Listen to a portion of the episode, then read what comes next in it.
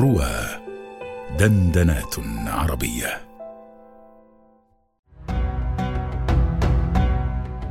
آيات وأبيات مع الأستاذ أبي قيس محمد رشيد على رواه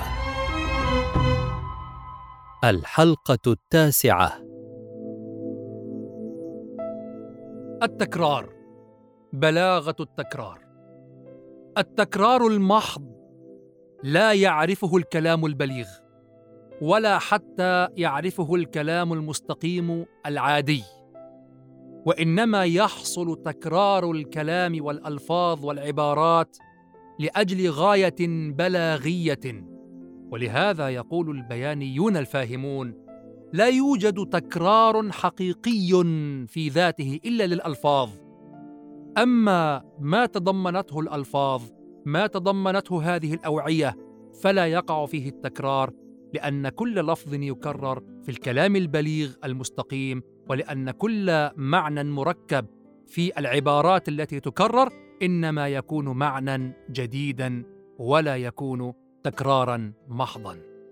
نرى في الشعر القديم قصيدة المهلهل ابن ربيعة. وقع فيها تكرار كثير امتد إلى سبعة أبيات.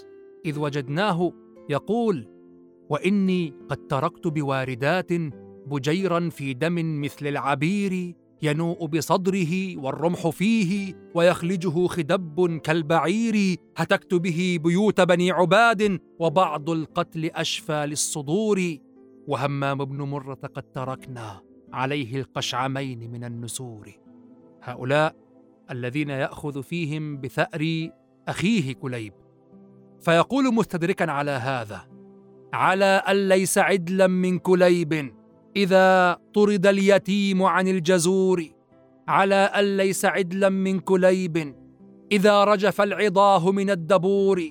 على أن ليس عدلا من كليب إذا ما ضيم جيران المجير.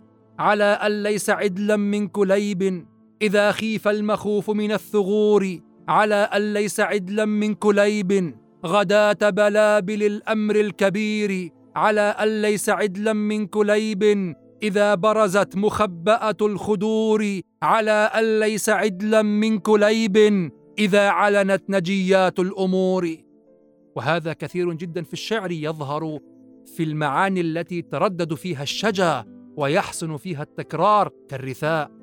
ولهذا نجد هذا الأسير أبو فراس الحمداني وهو يرثي أمه من داخل سجنه يكرر هذه العبارة إذ يقول أيا أم الأسير أيا أم الأسير أيا أم الأسير.